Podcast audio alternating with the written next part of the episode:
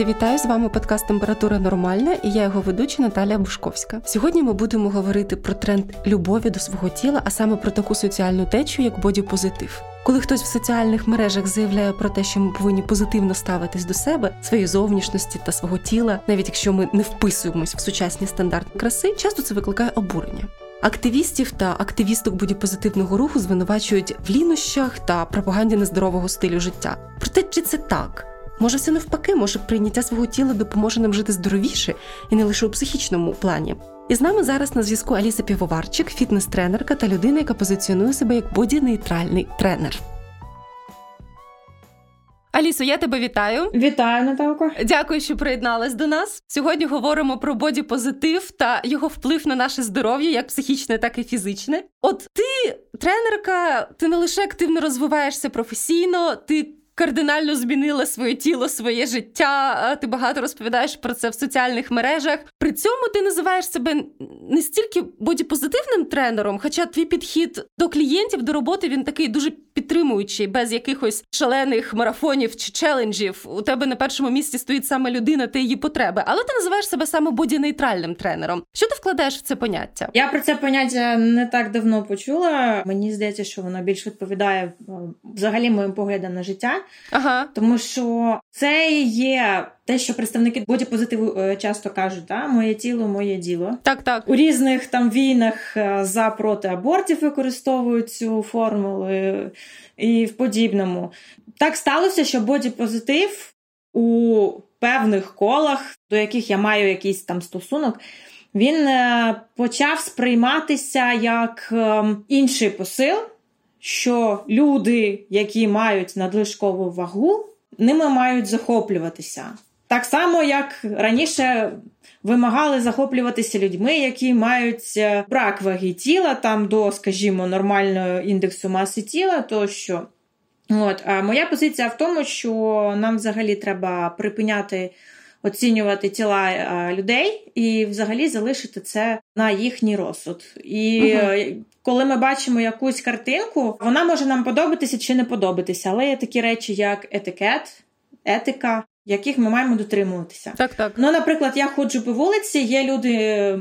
Стиль одягу, яких мені подобається, є люди, стиль одягу, яких мені не подобається. Але ж я не підходжу до кожної людини і не кажу, що мені не подобається твій стиль одягу. Більше того, ну є таке негласне правило, що ти можеш зробити людині комплімент, якщо тобі щось подобається.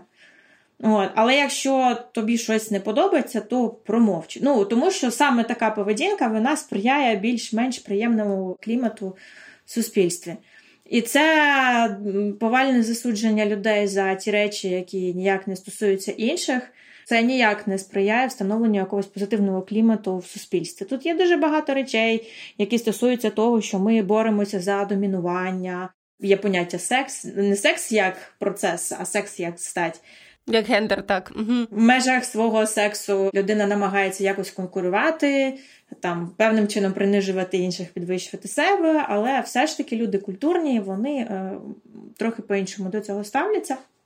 От і все ж таки всі ці тренди вони стосуються більше людей, які що бачу, то співаю. І дуже часто це пов'язано з та фраза, яку я дуже часто люблю наводити, що слова Павла про Петра більше говорять про Павла, ніж про Петра. Да? Тобто, Так, люд... так. А вибачте, перебуваю, просто боюсь забути таке питання. От е, ти тренер, от уяви, що до тебе прийшла клієнтка чи клієнт, в нього чи в неї явно виражена зайва вага.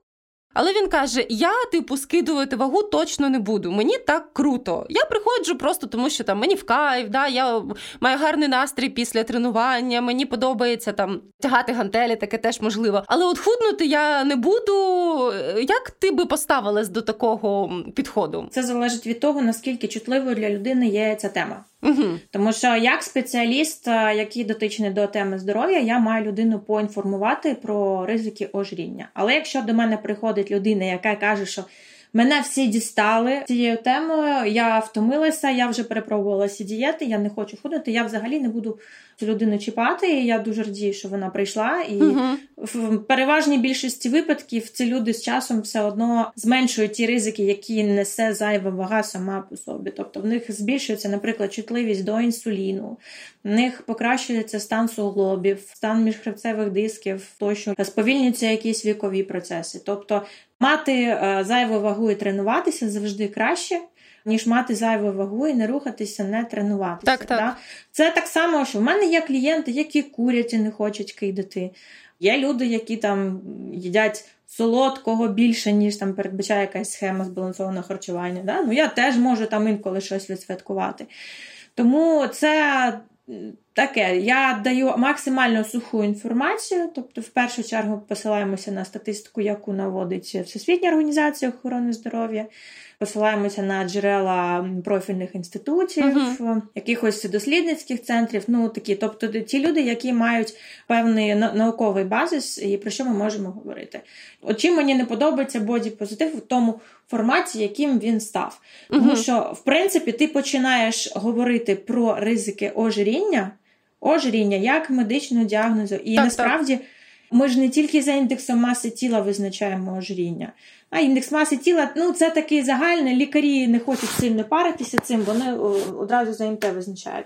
Хоча, якщо ми маємо людину з достатньо великою м'язовою масою, нам вже ІМТ не підходить. От, Є там заміри шкіри, заміри складок шкіри, є там біоімпеданс. Вони всі не дуже точні, але в принципі ми можемо зрозуміти там з певною похибкою, з чим ми маємо справу. Ну тобто, якщо ми маємо людину з морбідним ожирінням, тут вже не переплутаєш ні з чим, так, тому звичайно. що це.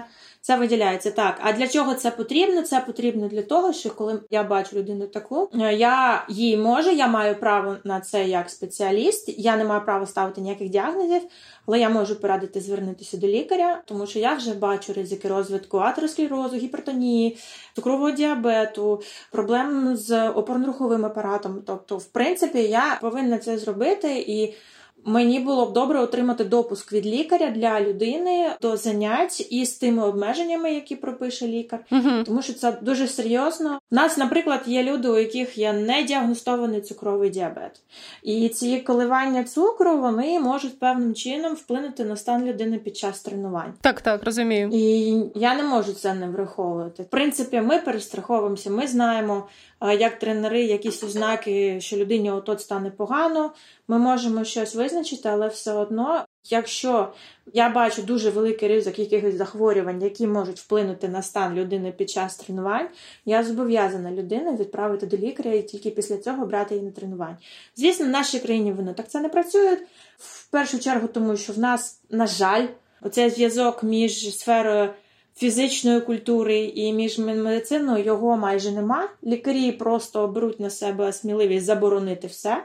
Ну, Наприклад, забороняють людям осьові навантаження, але забувають сказати, що ходіння і сидіння це теж осьові навантаження. Так, так. Людина приходить і каже, що мені там це заборонено. Або забувають сказати, що е, ніякий рух не нанесе людині такої шкоди, як 8 е, годин нерухомого сидіння на сідницях в офісі і що людині потрібно рухатися. Да? Тобто тільки людині сказали про якусь там протрузію, яка в принципі є плюс-мінус віковою нормою, вона перестає рухатися взагалі, хоча треба робити все навпаки. Так я правильно розумію, якщо брати конкретно боді-позитив як соціальну течію, тебе скоріше дратує, коли вони відкидають реальний ризик для свого здоров'я. Тобто кажуть, ні, ожиріння не є шкідливим. Я проти того, щоб казати, що це норма, і з чого ви взяли, що ця людина в неї проблеми зі здоров'ям. Тобто є ага, людина да, вагою там 150 кілограмів.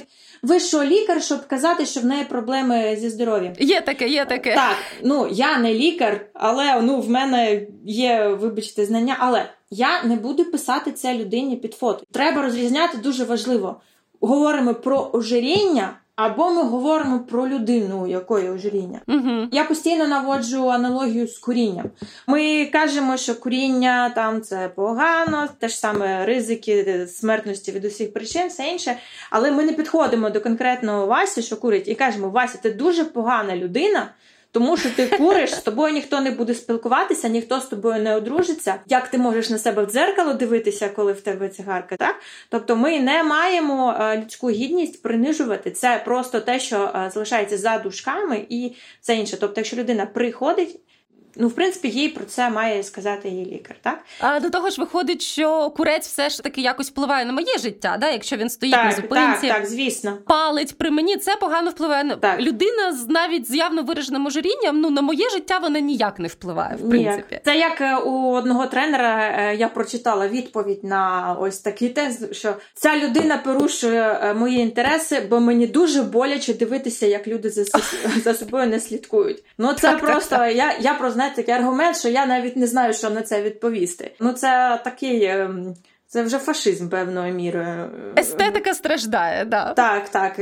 Бо людині боляче на щось дивитися. Ну що я можу? Мені дуже боляче дивитися е, на кількість тупих, вибачте, людей навколо, але доводиться мені з цим миритися. Вони ж коменти пишуть, ти це читаєш. Бо так виходить, да. І просто коли е, починають люди ображатися на те, що ти в своєму блозі пишеш про ризики ожиріння безвідносно до конкретної людини. Просто так, так. що замислись. І причому знову ж таки, це ж я, якщо навіть пишу ось е, що якісь такі речі, я ж пишу не про естетику. Естетика це така річ, взагалі багато е, ідеалів краси можна вважати абсолютно нездоровими. Навіть це те, що я наводжу приклад також часто героїновий шик. Так, так. Сама назва каже нам про те, що нічого здорового у цьому еталоні немає, і ні до чого хорошого він нас не приведе. Тому краса і біг за красою це суто такі індивідуальні речі, і про це я взагалі говорити не хочу. Хай е, про це говорять е, естети в своїх якихось там е, бульбашках, і хай сперечаються дещо краще, як це все має бути. Да, мені подобається твій посил, як ти пишеш в соціальних мережах, про те, що ми так багато кричимо про здоров'я, якщо зустрічаємо якусь там повну людину, да, як вона собі шкодить, але при цьому захоплюємось людьми з кубіками преса з явним дефіцитом ваги, і вони досягли цього дефіциту ваги доволі радикальними методами, які може навіть раніше погано вплинуть на їхнє здоров'я ніж перший ступінь ожиріння там у когось. Але при цьому ми. Схвалюємо це, о, молодець, яка залізна сила волі. Це взагалі дуже велике лицемірство. Ми навіть якось розмовляли з моїми одногрупниками по фітнес-школі щось говорила там про фітнес-моделей, і одногрупник мені щось сказав. Ну і я почала говорити, що взагалі фітнес-модели таке дуже нездорове життя. І він каже: Але ж вони такі героїні, але ж вони такі молодці. Так, так. Я кажу: знаєш, я теж тренуюся, е, я теж е, стежу за своїм харчуванням, за свою фізичну форму. Він каже, але ж ти не фітнес-модель. І це було, знаєте, в такому сенсі, ніби я чимось гірша. Ну, таке і... знецінення класичне. так. Так, так, так. І це було, типу, вони кращі, вони богині. А я навпаки вважаю, що після того, як я там якісь свої психологічні кола пройшла. Важкі там була в депресії, все. І те, що так, я зна... оце, да, да. і те, що я знайшла баланс, що я не хочу знущатися над своїм тілом заради того, щоб комусь подобатися заради того, щоб потім брехати людям і розповідати, ну ви ж всі так зможете, просто перестаньте їсти. Що ви не можете перестати їсти? А і це злиття води постійне, ці діуретики, сечогінні засоби, стимулятори, на яких доводиться сидіти, бо коли ти їси там на тисячу калорій на день, ти вже не можеш тренуватися, тобі треба зробити силову, кардіо, потім ще кроки находити. Це і анаболічні стероїди, це власне чоловічі гормони, які використовують навіть так, так. тендітні дівчата, оці бікіністки, вони теж використовують. А для чого? Тому що коли ви худнете, коли у вас жорстка дієта, вам ще треба втримати м'язи, бо на змагання ви будете виходити і будуть оцінювати ваші пропорції м'язів. Якщо вийде такий скелет в дусі моделей 90-х, це, це абсолютно інший жанр. Та тут не можна просто худнути, тут ще м'язи треба утримувати. А? І ось оці е, жіночки, які над собою знущалися всіма засобами, е, вони роблять фотосесії, потім фітнес-клуби, до речі, дуже часто не дотримуючись жодних авторських прав і ніяких законів, беруть з інтернетів їх фото і закликають людей, причому з такими людоїдськими абсолютно слоганами, е, типу, годі там відрощувати собі жири. Вставай, Сало своє, так, оце, да. ставай, ставай сильною, приходь, от будь такою. Е, Ну, це працює, мабуть. Люди приходять, але що я можу сказати? У нас я не знаю статистику по Україні. На жаль, я її не зустрічала.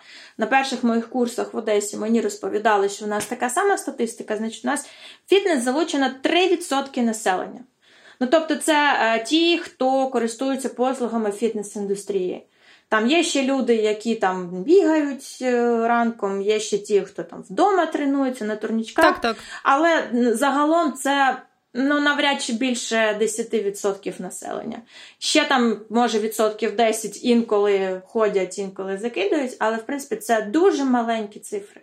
Дуже маленькі цифри. А чому? Тому що в нас люди бояться йти в фітнес-клуби. Люди бояться, що їх там знецінять. І я хочу сказати, що бояться не дарма. Тому що угу. дуже багато, скажімо, тренерів це люди, які прийшли зі спорту, які з там 4-5 років їх привчали до дисципліни, їм забороняли їсти. Вони до цього звикли. До надвантажень. Так, вони до цього звикли. Ну і ще треба просто розуміти, що якщо це такі люди, то в них генетика трохи е, краща, ніж трохи інша, так, так. От бачите, я е, сказала слово краще, інша. Інша, так, так. Так, краще це, мабуть, було б невірно, тому що коли люди приходять до мене на тренування, ми завжди знаходимо якийсь сильний бік у кожної людини. Хтось витривалий, хтось сильний, у когось класно ростуть м'язи, е, хтось гнучкий. І В кожної людини є якась своя сильна сторона. Своя фішка, так, так. Так, це е, власне та причина, чому в нас такий спектр видів спорту, тому що дуже багато типів людей з цими фізичними здібностями, і принаймні там в любительському спорті значна кількість людей могла б себе проявити, себе знайти. Але через те, що люди просто бояться йти до фітнес-клубів, через те, що вони не friendly до людей. Людина, коли приходить в клуб, вона одразу відчуває, що вона не ідеальна, не така. Вона якось не така. І може бути, тут її зроблять такою гідною чогось. Чого гідного, це вже залежить від особистих комплексів і травм, які існують у людини в голові. В принципі, більшість людей, які е, страждають від того, що вони вважають себе зайвою вагою, це в першу чергу пацієнти психотерапевтів і інколи навіть психіатрів. І з розладами харчової поведінки треба йти не до модного інстадієтолога, а треба йти до спеціаліста-психолога, який спеціалізується власне на розладах харчової поведінки. І тільки після цього з цим щось робити. Я сьогодні викладала дослідження стосовно того, наскільки е, людина може витримувати обмеження в харчуванні. І що, що, розкажи, як довго? Є такий термін compliance. Compliance – це здатність людини дотримуватися певного обмежувального режиму харчування. Його досліджували, чому люди не можуть дотримуватися своїх режимів. Дуже багато існує дієт, більша частина з них не збалансовані. На здоров'я вони впливають по-різному, але щодо схуднення працюють вони всі, тому що всі дієти спрямовані на створення дефіциту калорій. Просто хтось любить фрукти, йому легко на фруктах сидіти, хтось любить м'ясо, він може певний час їсти одне м'ясо тощо. І в принципі, таким чином кожна дієта створює дефіцит калорій, і на дефіциті калорій людина втрачає вагу. Проблема в тому, що люди не витримують навіть найсмачнішу дієту. Вони зриваються, вони починають знову їсти як раніше, а то і більше бо випробування голодом. Дуже важке для людського мозку. Звичайно, це величезний стрес. От вчора у мене була невелика, ну не сказала б суперечка, дискусія в соціальних мережах. Я сказала своїй хорошій знайомі, що якщо я починаю себе сильно обмежувати в раціоні, у мене спрацьовує якийсь дивний механізм там з'їсти все. Я починаю хотіти просто страшенно їсти і готова спустошити холодильник. А вона каже: Ну ні, ну це лише стрес до такого приводить. А я кажу: а хіба обмеження в раціоні це не стрес для людського організму? Ну, але насправді зараз е, дуже активно ж вивчають механізми голоду. Голод це найбільший ворог для людини е, як виду. Так, так. Це... І наш мозок мільйони років виробляв механізми для того, щоб йому опиратися. І зараз дуже сильне випробування для мозку. Ну, коли нема їжі, то й нема. Той сиди і думай, де її взяти. Де її взяти, так, так. Так.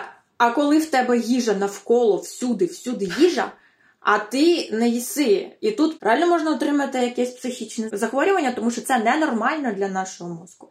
І ну, треба поважати наш мозок, тому що в принципі він хоче нас захистити, і він не винний, що в нас так швидко змінилося середовище, середовище і так сильно, так, в якому так. ми живемо. Так от, е, щодо того дослідження, про яке я казала. коли люди краще витримують е, дієтичні обмеження. Люди, які вдаються до дієти з думкою, що я погана, я себе зараз буду карати за те, що я така розпущена, я така нехороша, в мене така слабка сила волі, вони гірше витримують дієту, ніж ті, для кого дієта стає способом піклуватися про себе. Що коли я зараз буду їсти смачну поживну їжу, мій організм буде е, себе живити нею, я буду ставати здоровішим, сильнішим тощо. Але яка різниця між цими двома підходами? Уставлені до самого себе. Тобто, якщо ми тут вже кажемо про боді-позитив, це має бути боді-позитив не до когось іншого, а це має бути позитив до себе в першу чергу. І ось у цьому сенсі я за боді-позитив. Тому що, який би ти не був, це вже твоє тіло, воно вже в тебе є. В нього є історія, в нього є якісь обмеження, в нього є якісь можливості. І з цим тілом нам далі жити. І з цим великим апетитом, який важко здовольнити, і з цією депресією, яку ми інколи заїдаємо. Тобто, в першу чергу, треба прийняти і зрозуміти, що все, що далі буде відбуватися, це про турботу, це про піклування і це про покращення життя. Тобто, що б ми не робили, е, ми хочемо покращити якість життя. Так, так. І від того, що ми станемо гарніші, ми чекаємо покращення якості нашого життя. І на цю примарну мрію деякі люди, у яких в лапки візьмемо, є сила волі, але це сила чогось іншого, інколи психіатричного, вони просто роки кладуть роки на жахливі муки. Не варті того. Так, абсолютно, на якісь погані речі по відношенню до себе. І найдивніше з цього те, що і ця ідеальна дівчинка-бікіністка. І дівчина, яка не може впоратися з вагою і постійно набирає вагу, вони можуть однаково страждати на булімію. Вони можуть однаково ненавидіти себе в дзеркалі, тільки одна за те, що в неї там надлишкова вага, а інша за те, що в неї там один сантиметр ніяк не йде, а у її там конкурентки по сцені нема того зайвого сантиметру. І вони не будуть абсолютно однаково страждати через це. І абсолютно однаково в них буде низька якість життя і жахливе ставлення до себе. І в однаковому пеклі вони будуть жити.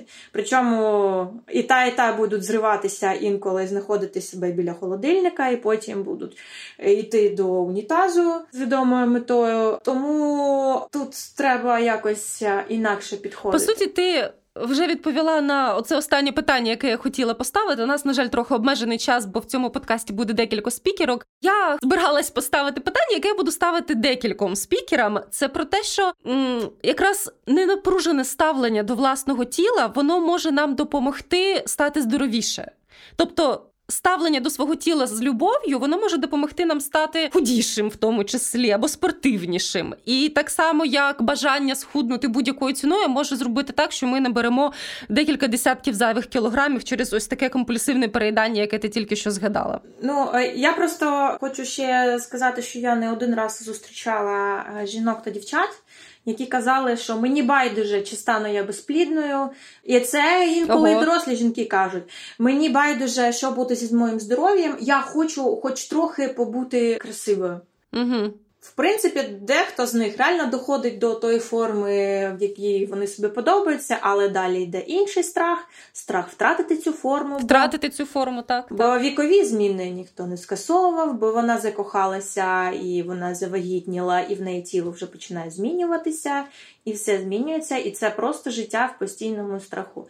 Фактично, це життя в пеклі. Коли ви не любите себе і своє тіло, це завжди буде життя в пеклі. І про це потрібно думати, коли ви стоїте на цей ескалатор, який везе вас чи то вгору, чи то вниз. І є орієнтир, який є 100% виграшним. Це орієнтир на здоров'я, на ментальне і на фізичне здоров'я. В нього є чіткі показники, які можна виміряти. В нього є показники як суб'єктивні, це самопочуття. Ну, Ми зранку прокидаємося, ми знаємо, нам добре чи нам погано. Ми ще не прокинулися, а нас просять Наталя, як ти сьогодні? Норм? Все діло не буде. Ранок тобі посміхається. Е, ну тут інерція сну, всі справи, але в принципі посміхається. Чи погано все болить, не можу встати, все в принципі зрозуміло, це суб'єктивні. Да? Є об'єктивні, коли ми ходимо до лікарів, там відповідно до наших вікових потреб проходимо дослідження, і кожного разу приходимо до лікаря, і лікар каже, ви в чудовій формі для свого віку. Це дуже приємно, це дуже класно. Да, до речі, це дуже важливо, бо іноді люди просто не можуть адекватно оцінити, а вони взагалі в нормальній формі угу. чи ні? Так. Ми втратили оце розуміння нормального насправді. Так, і сюди можна третє. Ви приходите в зал, ви робите речі, які не роблять ваші ровесники. Ви там відтискаєтеся, підтягуєтеся. Мені клієнти дуже часто кажуть, я ніколи не думала, що я буду робити такі речі. Люди про себе настільки погано думають. Я кажу, що на такі дива здатне людське тіло, і далі буде ще краще. І оці речі їх легко виміряти, вони легко відчутні, і на це можна орієнтуватися. До речі, коли у тебе якесь досягнення, наприклад, коли я вперше зрозуміла, що я можу відтиснутись не з колінок, да, а з пози планки, і навіть відтиснути з цілих три рази, хоча я не була здатна на це все життя. Тобі вже в принципі трохи байдуже, скільки там у тебе сантиметрів в талії, скільки там у тебе кілограмів. Ти просто розумієш, що твоє тіло зробило прорив, і це круто. От за такі прориви я виступаю. Так, і вдосконалюватися в цьому можна все життя, і дуже дуже багато років можна підтримувати хорошу форму і бути навіть у кращій формі ніж багато молодих людей. Чим це не стимул? Тренуватися. Так, е, так. стежити за своїм харчуванням, не голодувати, а власне давати тілу все, що йому потрібно, і навіть інколи цукерочку а чому би ні? А чому би ні? Так задоволення це частина нашого життя. Так. Я думаю, на цій бодіпозитивній ноті ми будемо завершувати. Я б з тобою говорила ще дуже довго. На жаль, ми обмежені по часу. Дуже дякую, що ти підключилась до нас. Так, з нами була е, фітнес-тренерка Аліса Пивоварчик. Ми говорили і говоримо про бодіпозитив. Дякую. Дякую.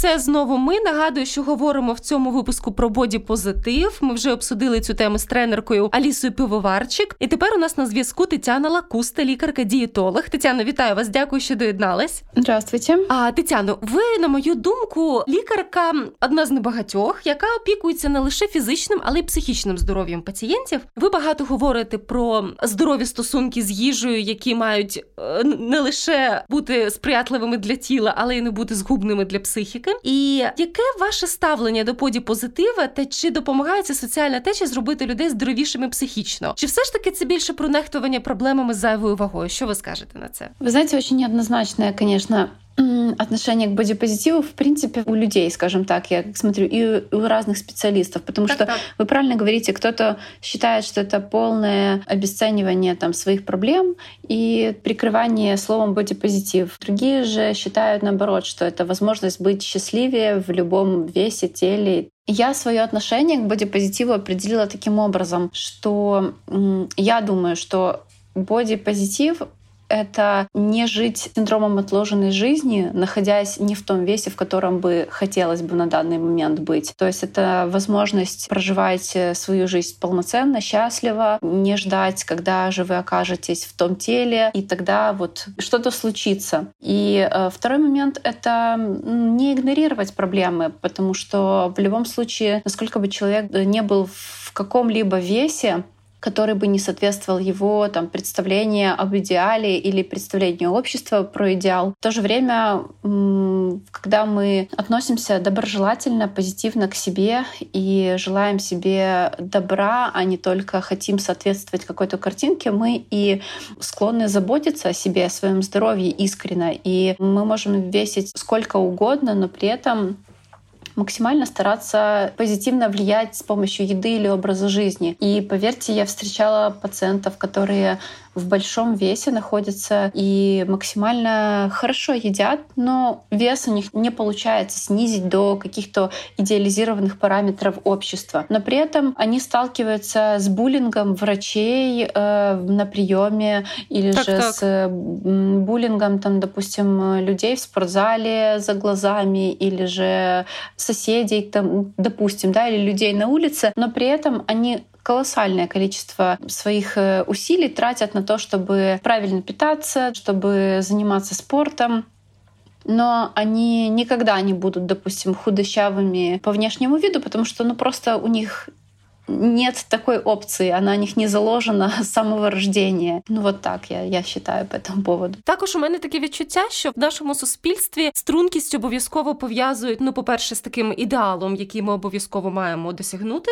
А по-друге, з якимось надзвичайними зусиллями. Проте, от ви, як лікар-дієтолог, як ви скажете, чи можливо все ж таки наблизитись до здорової ваги і не тортувати себе? Ну, знаете, всегда снижение веса это про ограничения. То есть надо угу. понимать, что насколько бы там там комфортно не было снижения веса, но всегда мы говорим про какие-либо контроль, либо ограничения. Так, звичайно. А, и здесь надо понимать, с чего мы стартуем. С человеком с расстройством пищевого поведения стартуем, уже у которого был длительный опыт диет, и он любыми путями, там, любыми голоданиями, клизмированием или прочими какими-то экстра способами пытался снизить вес, то, конечно, мы будем с ним идти совершенно другой дорогой. Мы будем идти через в общем-то, очень мягкий путь снижения веса с э, минимальными ограничениями. И лучше это будет он путь намного дольше растягивается, но мы сохраним э, здоровый подход или не навредим еще больше ему. Или же человек, в принципе, он никогда там не занимался снижением веса, он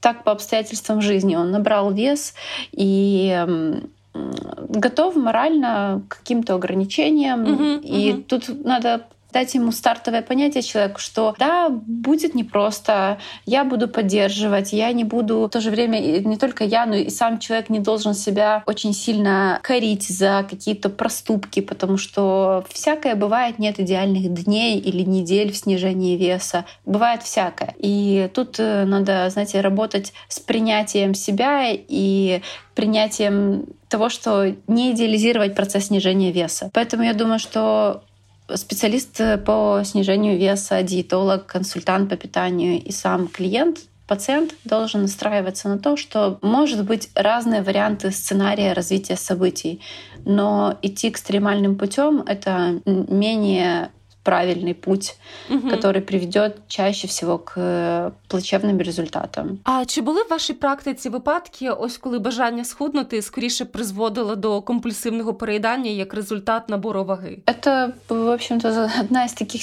часто встречаемых ситуаций, угу. когда либо компульсивное, либо приступообразное расстройство пищевого поведения, переедание встречается. И человек даже может не знать о том, что оно у него есть. Человек может э, съесть съедать вечерами огромные порции еды после дня голодовки, потому что какая тактика обычно, какой сценарий? Девушка решила похудеть в очередной раз перед э, ну, допустим, летом или перед отпуском, или перед каким-то праздником. Так, так. То есть сценарий какой? Ем меньше, вечером не выдерживаю, потому что голод берет верх, и на фоне еще и усталости за день уже тяжело себя сдерживать, и тогда начинает съедаться все, что может вокруг и еще немного больше, скажем так, того, что можно. И после этого накрывает ужасное чувство стыда, вины, и э, все равно с этим никак нельзя побороться, и человек видит один выход из этого. Завтра еще больше себя ограничить и наказать себя за свое угу, переедание. Угу. И на самом деле встречаются вот с таким стилем пищевого поведения многие. Просто об этом так стыдно говорить и вслух, признаваться в обществе или кому-то из близких, что люди живут в этом порочном круге переедания постоянно. Ну, это ужасно, потому что через э, такой стиль поведения мало хто може обрести здоров'я і здоровий вес і здорове тіло. Я зрозуміла. Не можу не зачепити от якраз тему обмежень та харчової поведінки. У вас був дуже цікавий пост про те, як ви категорично відмовились забороняти доньці сосиски, які вона спробувала у бабусі. І я стежу за вашу стрінку, за вашими рецептами. У вас в родині дуже здорове харчування. Ну і тут дитина хоче сосиски. Багато ж батьків це, це може повернути просто в шок. Як це так, сосиски? Але ви вирішили що ні, ви проти заборон. Чому і розкажіть, що з цього вийшло? Бо мені подобається, як, як завершилась ця історія. Um, да, была такая ситуация. Я, вы знаете, то, в принципе, не очень разрешала в семье всем есть так, так. переработанное мясо. То есть настолько много исследований, что оно обладает возможным канцерогенным влиянием на слизистую ЖКТ и колоректальный рак, и рак э, желудка и прочее. То есть э, мы давно отказались с мужем от э, таких переработанных продуктов. И действительно мы их не замечали больше, знаете, как продукт, который возможен к покупке. То есть мы себе угу. жили без этих продуктов, потом ребенок подрос и начал на праздниках в гостях их есть. И ел неограниченно. Я понимала, что уже все давно остановились, а моя дочь объедается этим. Но своя проблема, знаете, распознается очень тяжело и признается. Поэтому мы с мужем действительно хихикали на этот счет, что вот там дочка полуголодная и там никак не может наесться. И никак не верили, что это может перерасти в проблему. Угу. Пока действительно мне бабушка не подсветила этот вопрос, когда к ней приехала внучка в гости, и она в магазине начала скупать в колбасном отделе все, что видела. Она начала накладывать себе в корзинку колбасы, сосиски всех сортов, а дома она ела не жуя. И, конечно же, мне написала об этом моя мама и сказала, что ситуация вот такая, вот сделай вывод, пожалуйста. А ну, понятно, что если бы я сделала вывод и пошла по пути запрета, я, допустим, да, приехала дочка, я бы рассказала ей, что ай-яй-яй, мясо такое плохое в сосисках, там и нету мяса на самом деле, и ты от него только будешь там больная, я не знаю, как бы запугать ее, да, можно ну, было. так, так. Конечно, она бы... шлях. Да, она бы мой родительский авторитет, в общем-то, послушала в пять лет. Я бы весомыми аргументами рассказала на понятном языке, и она бы сказала бы, что она не будет это есть, естественно. Но желание бы не пропало, потому что все вокруг едят, и ей понравился этот вкус, конечно же, с богатой усилителями вкуса. Так, так. Поэтому э, я понимала, что это неправильный путь, поэтому лучше разрешить, дать ей вдоволь наесться, показать ей, что это не запретный продукт, потому что через запрет мы выращиваем акцентуацию по поводу этого продукта. То есть человек максимально разыгрывает свои фантазии и желания есть этот запретный плод. Поэтому э, она приехала уже, когда из гостей от бабушки мы купили несколько раз сосиски, они у нас лежат в холодильнике, она знает, что они есть. И, эм, ну, вы знаете, вот за две недели, пока я ее наблюдаю, вот после этого случая, она ни разу не попросила еще их. То есть я ей специально сама спрашиваю, ты будешь или не будешь. И заканчивается все на том, что она съедает один кусочек колбасы, если я его положу в тарелку, может не съесть, или в то же время она может съесть и тефтелю, которая рядом лежит, или котлету, или кусочек мяса. То есть уже нету такого избирательного поведения, что я только буду есть колбасу uh-huh, uh-huh. или только сосиски и ничего другого. Но я думаю, должно еще пройти какое-то время, и она, скорее всего, будет равнодушно к этому относиться видя, що этот продукт доступен є, і он його можна їсти, коли хочеться. Тобто немає демонізації продукту, немає цього шаленого бажання його з'їсти, іншими словами. Да, конечно, это так. Я понятно, что если можно ребенка оградить как-то от этого и рассказать ему, что это плохо, и он искренне не будет хотеть есть, что очень маловероятно, то, конечно, лучше так делать. Не лучше не покупать сосиски. Но уже если создалась такая проблема, то лучше пойти по путі легалізації продукта, а не повного угу. запрета. Це дуже цікава думка щодо легалізації продукта. Чи порадили б ви як лікар і дорослим людям дотримуватись такої стратегії? Чи може це нас трошечки вберегти від цих зривів та компульсивного переїдання? Ну я стратегію легалізації продуктів использую постоянно среди переедающих пациентов. Угу. То есть, в принципе, в протоколе восстановления пищевого поведения она используется в норме. Это хорошо, и без нее никуда, потому что никак человек не сможет перекратить переедать чего-либо, если у него это запретно, и его только, допустим, специалист по перееданию а, максимально мотивирует прекратить дальше есть через угрозы, через там страхи. Все равно он не будет есть в моменте нахождения там на курсе лечения или там на каком-то марафоне снижения веса. Но потом же марафон закончится, или, допустим, специалист не будет его курировать всю жизнь. И потом так, начнется привычное пищевое поведение. Да. Поэтому только через легализацию взрослые могут добиться э, нормального пищевого поведения в отношении каких-то там очень желанных продуктов. Советую попробовать всем это делать, хотя сначала очень страшно становится, что сахар можно есть, оказывается. Жах, який так. Дійсно, я коли спілкувалася з різними людьми щодо бодіпозитиву, і перед тим як почати робити подкаст, у мене закралась така думка, що дуже багато людей у світі вони живуть або в стані контролю ось час того, що вони їдять, і скільки вони їдять, і як вони їдять, або живуть в стані ось такого постійного вседозволення, коли вони не можуть зупинитися. Тобто, основна проблема, що людям дуже важко знайти оцю золоту середину цього приємного насичення їжею, саме стільки, скільки їм потрібно, і виходить, часто людям саме над цим треба працювати, над розумінням, над розумінням банального насичення. Да, вы правы, потому что идею легализации продуктов очень легко исковеркать. И когда я говорю с людьми про легализацию, сначала это могут воспринимать как эм, страх того, что потеря контроля над ситуацией так, так. происходит. Во-вторых, что э, мне только дай волю, я сейчас буду объедаться, сколько так, там так. влезет. Я такая думка. Не хотят пробовать легализировать, потому что считают, что э, все-таки это вредно, но подсознательно я это буду хотеть, но, но вредного есть не буду это все равно все эти сценарии, ну, они проигрышные, потому что контроль теряется на стрессе, на недосыпе, на какой-то болезни, и потом происходит переедание. Или же, допустим, все равно идеи того, что продукт вредный, но его сильно хочется, они все равно побеждают, и этим продуктом все равно человек объедается в момент, подкрепляя еще больше себя чувством вины. Поэтому э, лучше э, приобрести понятие, как правильно легализировать еду, и это вообще не про беспредел пищевой, это угу. про разумное введение в небольших количествах, но на регулярной основе того желаемого продукта. В раціон. Тобто людина має навчитися їсти все, але їсти все в міру. Ну, якщо простими словами, да?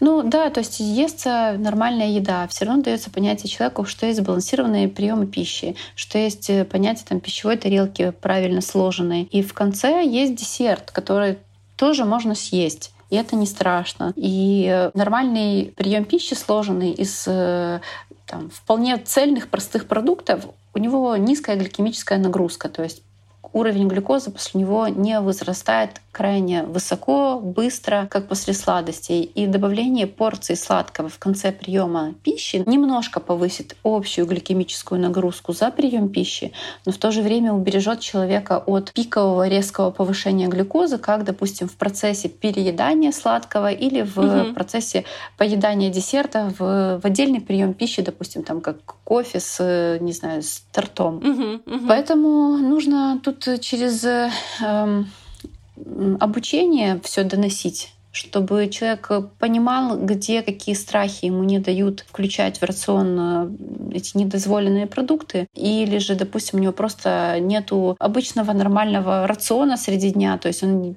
питается перекусами, переедает сладким, потому что постоянное чувство голода у него фонит на уровне физиологии. И, ну, в общем-то, стратегия подхода физиологически закрыть ему норму энергии, плюс дать ему психологічне спокойствие в отношении введення цих запретних продуктів. Це дуже цікаво. Дякую, Тетяна, що ви про це розповіли. В принципі, це основне, що я хотіла вас запитати. Спасибо огромное, що пригласили.